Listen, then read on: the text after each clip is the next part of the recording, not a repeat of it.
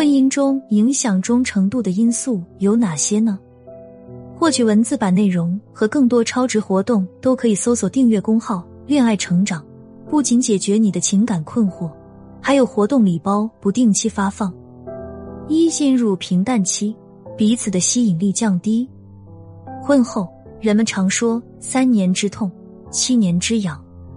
七年对一个家庭来说，经历了多少个日日夜夜、酸甜苦辣，如人饮水，冷暖自知。其实婚姻不怕漫长，最怕的是平淡。很多男人之所以会出轨，是因为他总是认为，既然老婆负责持家生孩子，那么就应该有个情人负责貌美如花，同时满足自己的生理需求。二，一方压力过大，又得不到对方的理解和支持。社会地位和家庭责任决定了男人的生存价值，这让他们无论愿意与否，都要努力的去拼搏。但是，一旦名利双收，他们又会想起这么多年遗失的快乐。如果在这个过程中没有从伴侣那里得到应有的关心和理解，他们便会觉得内心的需求得不到满足。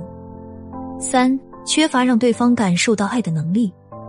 很多妻子都会口口声声的跟丈夫说有多爱他，但是却并不明白男人需要的爱到底是什么样的。男人需要被尊重、被理解。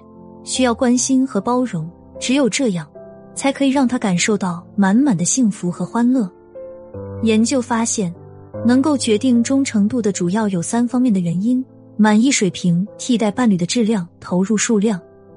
那么，在日常相处中，可以做一些什么事情，会让你的伴侣就会更满意你们之间的关系，对你越来越忠诚呢？添加我微信，恋爱成长零零九。是恋爱成长的全拼加数字零零九，我还为你准备了一份婚后经营攻略，快添加我领取吧。